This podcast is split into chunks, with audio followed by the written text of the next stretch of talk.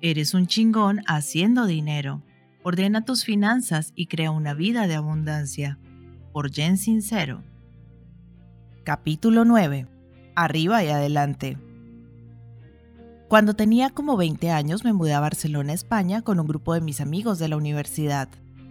Rentamos un departamento deteriorado en una parte oscura de la ciudad. Arrastramos nuestros muebles por la acera, bebíamos a morir, vivíamos como puercos, nos la pasábamos vagando toda la noche y teníamos fiesta todos los días. Como España está a unos pasos de Italia, un fin de semana decidí tomar el tren a Nápoles y visitar a mi familia paterna. Estaba ansiosa por irme de fiesta en aquel antiguo país con mi prima Valentina, echar un ojo a los alrededores, conocerla mejor y llevarle el gigantesco montón de mota que había guardado para ella dentro de una caja de tampones. Cuando llegué, descubrí, para horror mío, que nuestra grandiosa noche de sábado involucraba reunir un montón de amigos y pasear por la plaza, comer helado y ver pasar a las personas. Si nos sentíamos especialmente alocados, regresábamos y nos comíamos otro helado. Era como ir a rehabilitación. Aunque estaba muy decepcionada, no podía evitar sentir una punzada de vergüenza cada vez que pasábamos junto a un grupo de tambaleantes veinteañeros estadounidenses gritando borrachos o sole mío en las calles.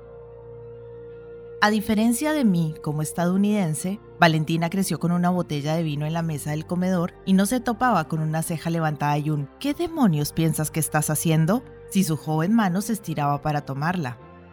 Esa es, en parte, la razón por la que tenía salidas totalmente al estilo Annette Funicello, y la razón por la que yo estaba a punto de despertar en la sala de emergencias con un tubo de lavado de estómago metido por mi garganta. Y la razón por la cual regresé a casa con la moto intacta.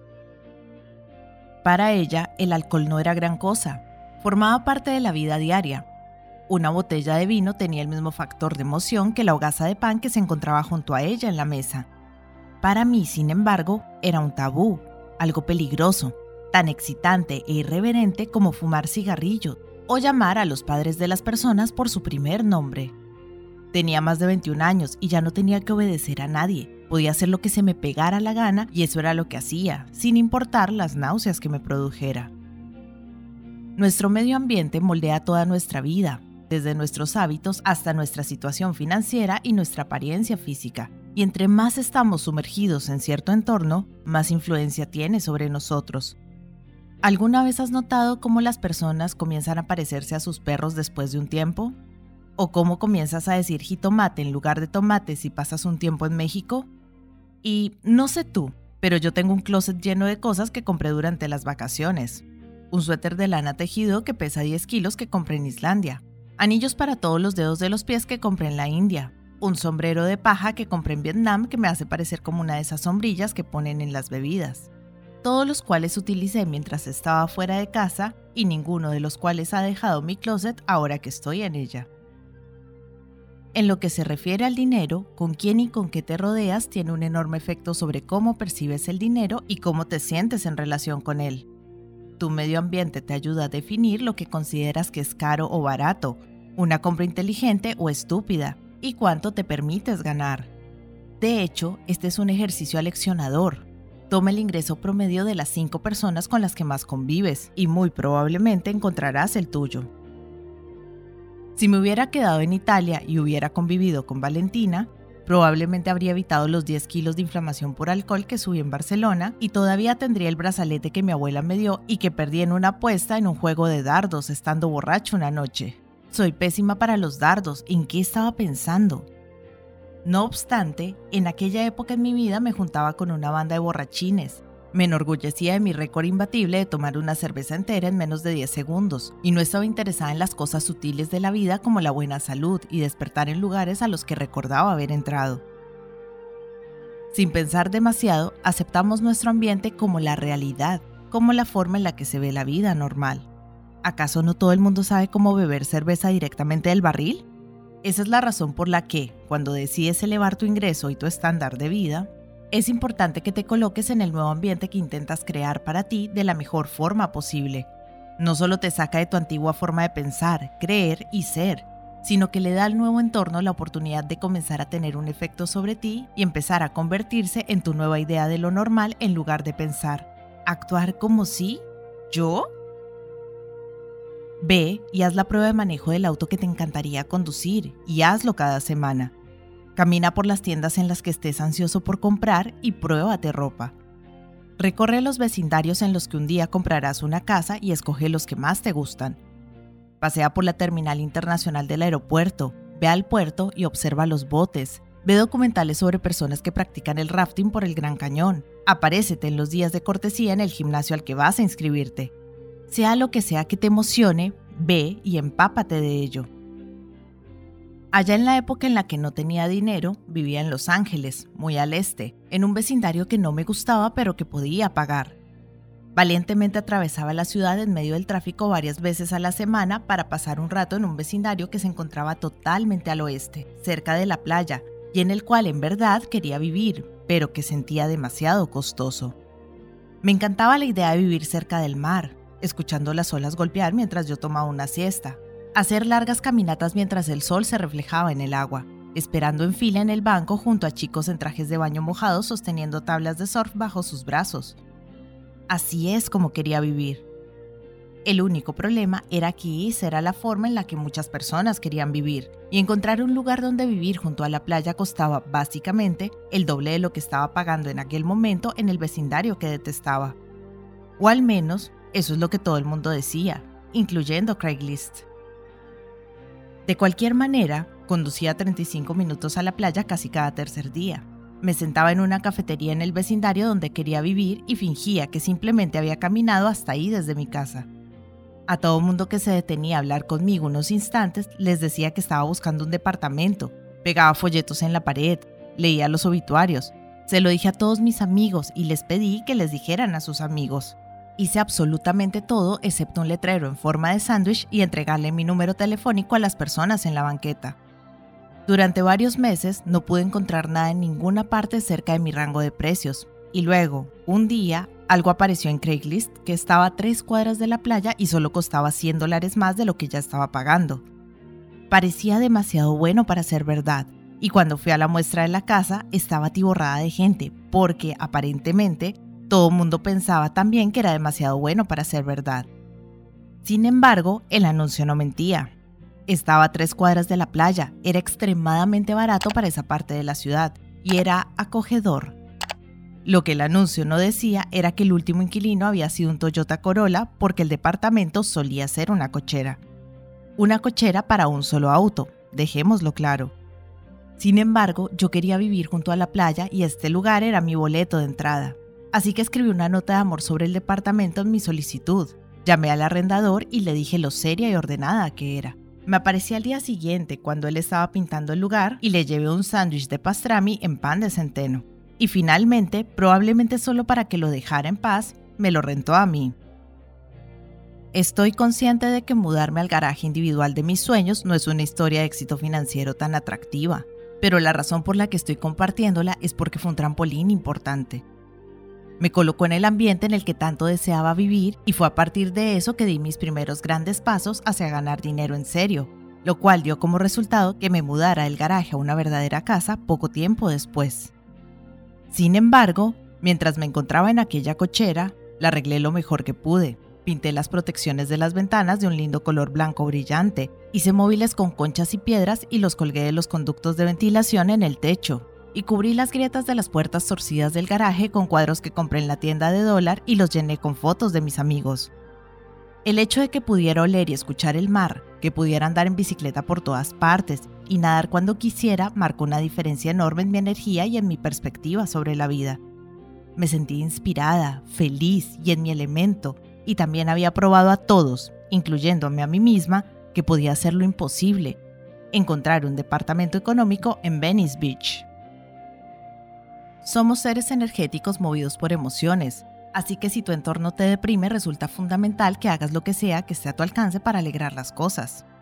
Aplica una nueva capa de pintura, limpia las ventanas, cuelga imágenes de revistas de lugares en los que te gustaría vivir o visitar y obsérvalas todo el tiempo. Compra algunas plantas, arregla tu desorden, coloca un lindo edredón sobre tu sofá raído y si tienes sábanas cubriendo las ventanas, por favor, compra unas malditas cortinas. Tengo algunos amigos que están preparándose para vender su casa, así que la limpiaron toda. Pintaron la puerta trasera oxidada, cortaron el césped, Arreglaron todos los hoyos de las paredes, hicieron todas estas cosas para arreglarla y venderla y se mortificaron por no haberse molestado en hacerlo mientras vivían ahí, porque cambió por completo cómo se sentía el lugar. No necesitas gastar toneladas de tiempo o dinero en hacerlo. Las pequeñas cosas pueden marcar una diferencia enorme. Y esto es más que una aventura por la tierra de Martha Stewart. Es una inversión en tu potencial. Pueden crecer cosas bellas a partir del fango, pero no sin el alimento y la energía apropiados. Las cosas son tan desaliñadas como tú quieres que sean, así que toma un día y ocúpalo en buscar elevar la frecuencia de tu entorno. Esto se aplica a todo en tu ambiente físico. La ropa que vistes, la comida que comes, la música que escuchas, los lugares que visitas.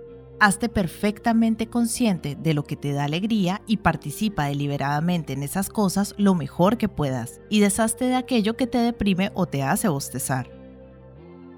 Una amiga me contó una historia muy graciosa sobre una compañera de cuarto francesa que un día la observó mientras se cambiaba y le dijo con su marcado acento parisino tu ropa interior me hace creer que estás triste y odias tu vida.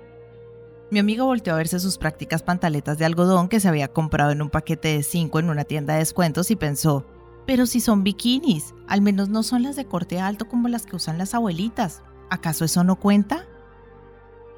La parte más importante de tu entorno, de la que debes estar consciente, son las personas de las que te rodeas.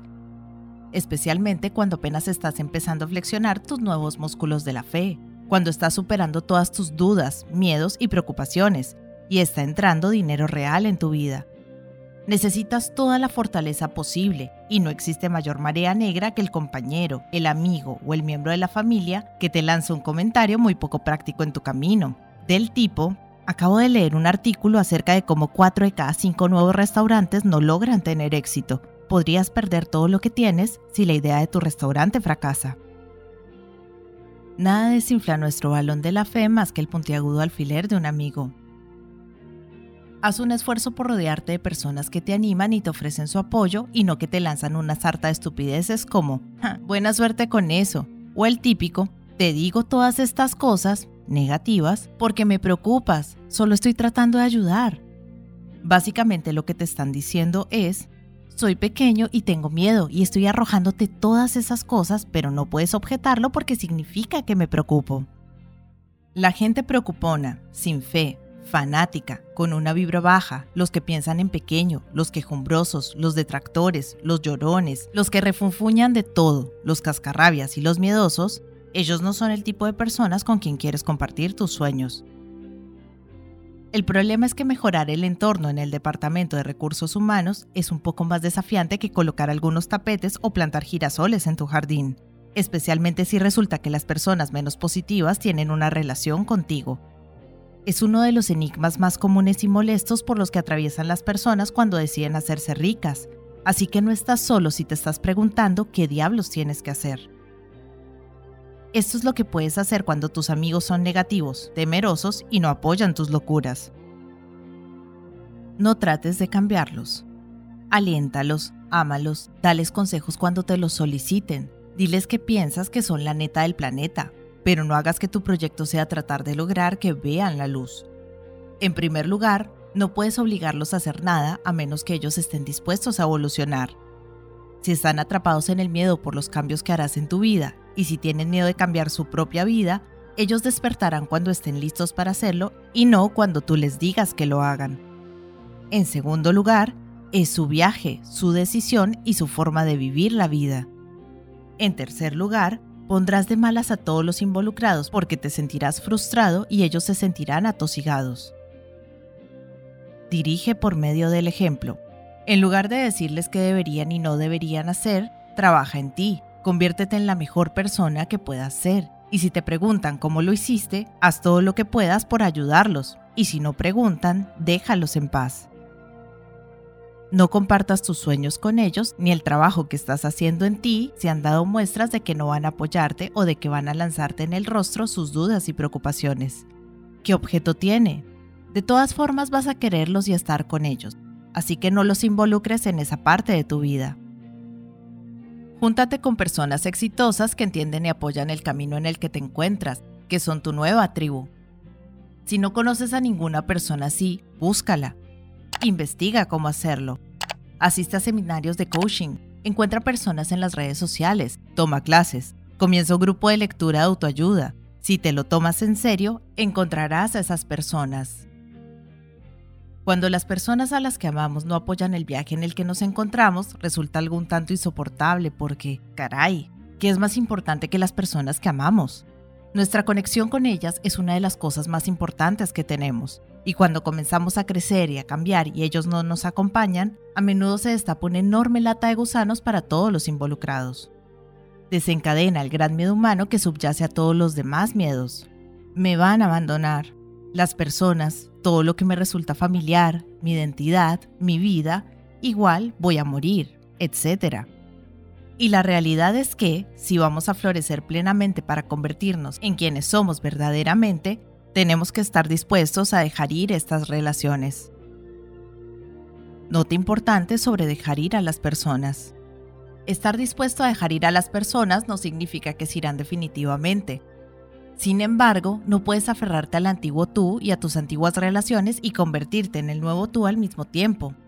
Tienes que escoger uno o lo otro, aferrarte y quedarte o crecer y soltar y ver si te acompañan en el camino. Todo el tiempo he visto suceder ambas cosas. He visto incontables matrimonios derrumbarse cuando uno de los miembros de la pareja avanza y el otro se queda atrapado en el miedo, y he visto personas unirse más de lo que jamás habrían imaginado gracias a que ambos se abrieron a la persona en quien se estaban convirtiendo. Algunas veces toma algún tiempo que la otra persona llegue a estar de acuerdo, pero no siempre. No sabes qué es lo que va a ocurrir. No tienes ninguna garantía de que alguien en tu vida va a asustarse o a reírse de ti o a tener una epifanía y va a acompañarte en tu alegre viaje hacia la magnificencia. Trata de componer los resultados, negarte la realización de tus sueños no atreverte a dar pasos grandes de modo que las personas a tu alrededor no digan que te crees mucho. Es una auténtica pérdida de tiempo y de tu vida. Enfócate en ti, en lo que te hace saltar de emoción, porque no vivir tu vida no es vivir. Cuando sucumbes ante el miedo, caes bajo la ilusión de que puedes predecir el futuro. Desperdiciamos demasiado tiempo permitiendo que nuestros miedos nos dominen y la mitad del tiempo nuestros miedos y dudas ni siquiera tienen un resultado satisfactorio. Podrías pensar que para este momento ya lo habríamos entendido. Enfócate en tus deseos, no en tus miedos, y confía en que todo se acomodará tal y como debe ser. Lo que ocurre a medida que creces y cambias es que vas quitando las capas de tu antiguo yo, y las cosas que tienen una naturaleza inferior desaparecen con el fin de hacer espacio a cosas de una naturaleza superior. Puede tratarse de partes de tu antigua identidad, puede ser esa vieja bata de baño que te niegas a desechar y que has tenido desde la universidad. Podría ser una relación que ya no te sirve a ti o a la otra persona. Aquí, naturaleza inferior significa personas o cosas que has superado y que no están alineadas con la persona en la que te estás convirtiendo. Por cierto, no significa que de pronto estás por arriba o eres mejor que alguien o algo. Sea lo que sea de lo que te estás despojando, debes renunciar a lo inferior para hacer espacio para lo superior si quieres crecer. A continuación te presento algunas formas clave en las que juntarte con personas de una frecuencia elevada te ayudará a hacerte rico. Elevan tu energía. Piensa cómo te sientes después de escuchar una charla de un orador particularmente inspirador o después de salir a pasear con un amigo que está emocionado por su negocio y que comparte contigo ideas brillantes mientras toman una cerveza en su terraza o cuando, en general, la pasas extraordinariamente bien haciendo lo que haces con personas maravillosas. Es como si pudieras levantar un auto por los aires por lo entusiasmado que estás. Y piensa cómo te sientes cuando estás con personas que se quejan sobre lo estúpido que es su jefe, o lo imposible que resulta encontrar una buena niñera, o lo fastidiados que estamos todos porque la seguridad social va a desaparecer para cuando la necesitemos. Es como si vaciaran un cesto de calcetines mojados en tu regazo. Somos criaturas energéticas y cuando has hecho el compromiso de cambiar tu vida y hacerte rico, una de las cosas más importantes que puedes hacer es ser muy firme en relación con el tipo de energía a la cual te sometes. Rodéate de personas cuya energía te ilumine y eso te fortalecerá para volverte rico fortalecen tu fe. Estar rodeado de personas que tienen confianza en sí mismas y tienen una actitud positiva hacia la riqueza y a quienes respetas te da permiso para creer que también hay abundancia disponible para ti. No importa lo imposible que pueda parecer una situación, una persona súper confiada que cree en algo a pie juntillas es una fuerza de la naturaleza que puede inspirarte a alcanzar grandes alturas. Solí irme de mochilazo con unos amigos que me llevaban constantemente en medio de la nada a las áreas desérticas de la parte sureste de Utah. Cómo le hacían para saber hacia dónde se dirigían y cómo traernos de vuelta era un absoluto misterio para mí. Solíamos comenzar el viaje por un cañón, caminábamos hacia una enorme extensión de arena, escalábamos peñascos interminables, subíamos por un río, atravesábamos el oleaje y luego, cinco días después, ¡pum!, salíamos justo donde el auto estaba estacionado. En uno de esos viajes contratamos una señora que conducía un jeep y nos dejó en la boca de un cañón. Cuando nos reunimos con ella en su garaje, nos dijo que había un enorme nido de víboras de cascabel justo en el cañón al que nos dirigíamos y que el lugar estaba atestado de ellas. Mis amigos la escucharon, completamente impávidos, mientras subían sus cosas al jeep. Yo me retorcía como si estuviera viendo una película de terror y la futura víctima no se estuviera dando cuenta de que la voz viene del interior de la casa. Dijo víboras de cascabel, que salieron de sus cascarones, montones de ellas, en nuestro cañón. Esta mujer sabía de lo que hablaba. Estaba tan arrugada y curtida como las paredes del mismo cañón, pero mis amigos simplemente la dejaron finalizar su historia sobre las serpientes como si tuvieran que soportar su descripción de la payasada que su perro había hecho esa mañana. Y le preguntaron si había algo de agua ahí o si tendríamos que llevar nuestra propia agua. Yo confiaba plenamente en mis amigos y tenía fe absoluta en ellos, así que si ellos no tenían miedo de pasar sus últimos momentos en la tierra con veneno de serpiente fluyendo por sus venas, entonces yo no tenía miedo me agarré de mi fe y salté al cañón detrás de ellos, emergiendo seis días después sin una sola mordida y sin haber visto una sola víbora de cascabel. La fe es contagiosa. Rodéate de personas que tengan una fe inamovible en sí mismas, en ti y en nuestro universo abundante, y eso te ayudará a dar los enormes pasos que necesitas para hacerte rico. Te hacen ser mejor, si te juntas con personas que están haciendo dinero en formas extraordinarias y felices, no solo verás lo que es posible para ti, sino que te motivarán a impulsarte a ti mismo. Si te juntas con personas que se están rascando el ombligo en el sofá todo el día, te sentirás como un héroe por el solo hecho de llevar tu ropa a la lavandería. La competencia saludable es algo maravilloso. Rodéate de personas que están jugando su mejor juego y tú también querrás hacer lo mismo te hacen más poderoso. Existe una magnífica historia sobre un ejército que está a punto de cruzar un puente y el capitán dice a sus soldados que rompan filas, porque si están todos en sincronía, el ímpetu va a provocar que el puente se doble, que es justo lo que hacen los puentes justo antes de romperse.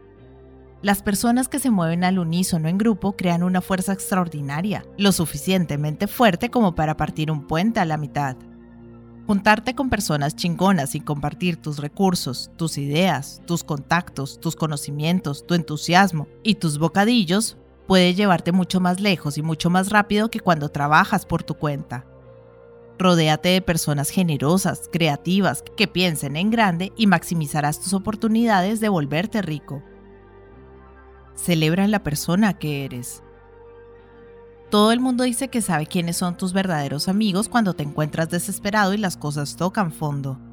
Sin embargo, quiero expresar mi reconocimiento a los amigos que se quedan contigo cuando te está yendo fenomenal. Cuando estás atrapado en un agujero y las personas vienen a tu rescate, tienen la oportunidad de sentirse útiles, salvar la situación, ser héroes.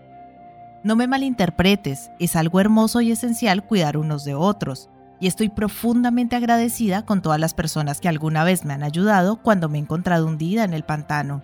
Pero siento que es necesario decir más sobre aquellos amigos que de forma desinteresada te animan cuando estás teniendo un éxito enorme, especialmente si a ellos mismos no les está yendo tan bien.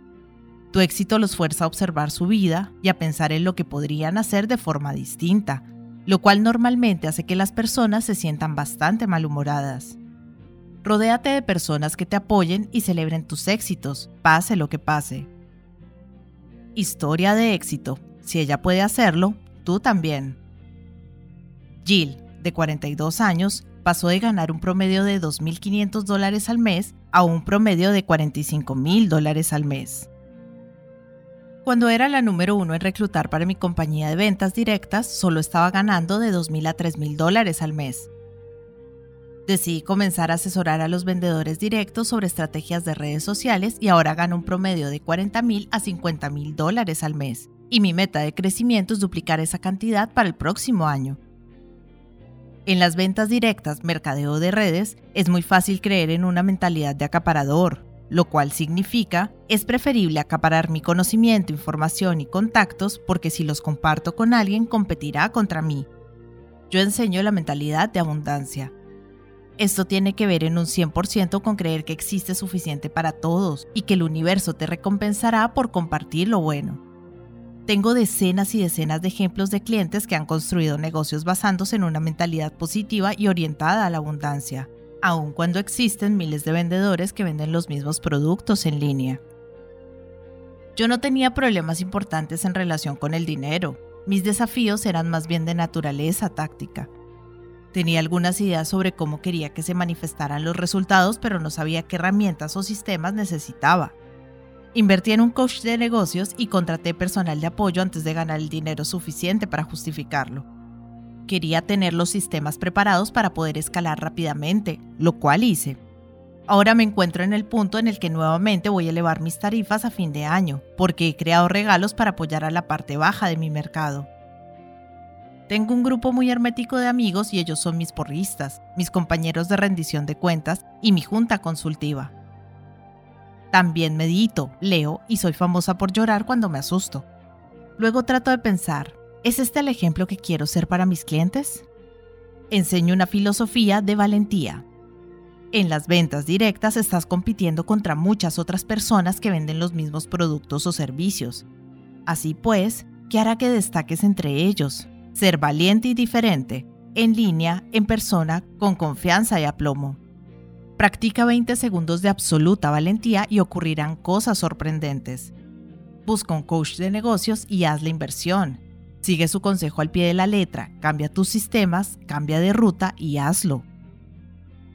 Mi esposo y yo nos guiamos por la creencia de que el dinero no te hace feliz. El dinero te da opciones. Hemos podido pagar nuestras deudas, viajar, invertir en nuestros ahorros y nuestro retiro. Sin embargo, no creo que el dinero nos haya cambiado. Para ser rico. Mantra de dinero sugerido. Dilo, escríbelo, siéntelo, hazlo tuyo.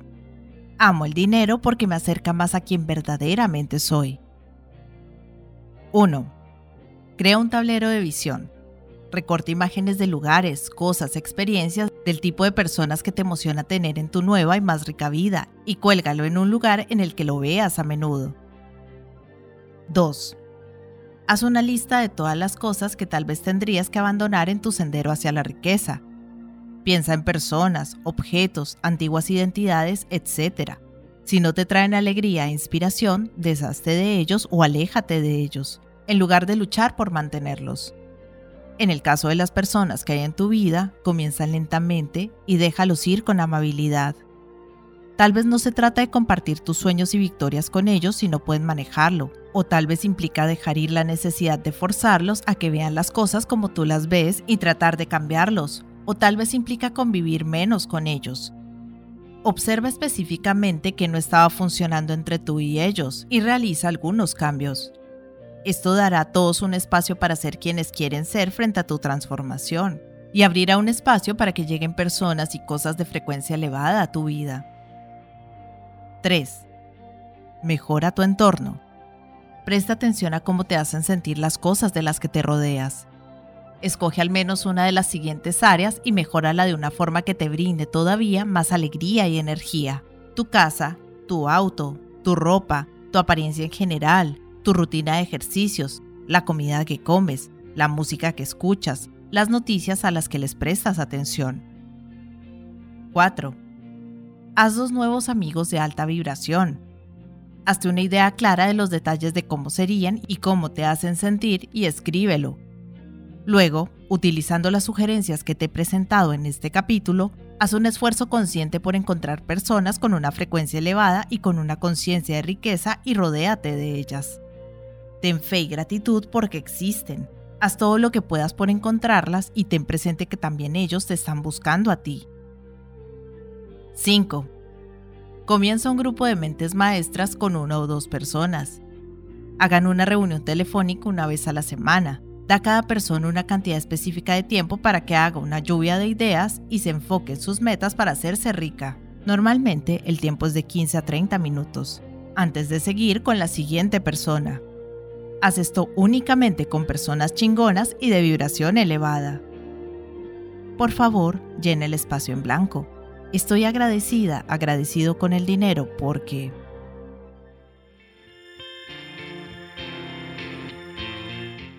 Hola gente, ¿cómo están?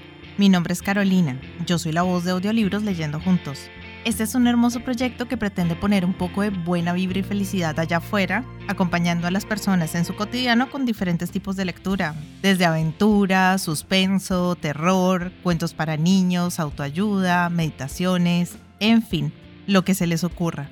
Espero que hayan disfrutado del audio, para mí es todo un honor que compartan su precioso tiempo conmigo y ya saben, abajo del audio siempre está la famosa y mágica cajita de descripción donde pueden encontrar cosas tan fascinantes como mis redes sociales. Si quieren comunicarse conmigo, si quieren dejarme un mensaje, si quieren preguntarme algo, sugerirme algo o si no les gustó y simplemente quieren quejarse, siéntanse libres de ir y expresarme todo lo que crean necesario.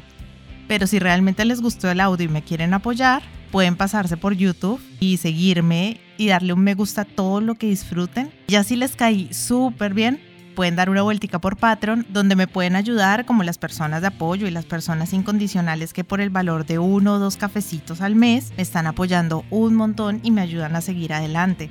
Y si vives en Argentina, te dejo los vínculos de Mercado Pago y de Cafecito. Por ahí también me puedes ayudar, si quieres. Quiero agradecerles el haber llegado hasta este momento del audio y espero que nos veamos pronto para pasar el rato leyendo juntos. Muchas gracias. Chao.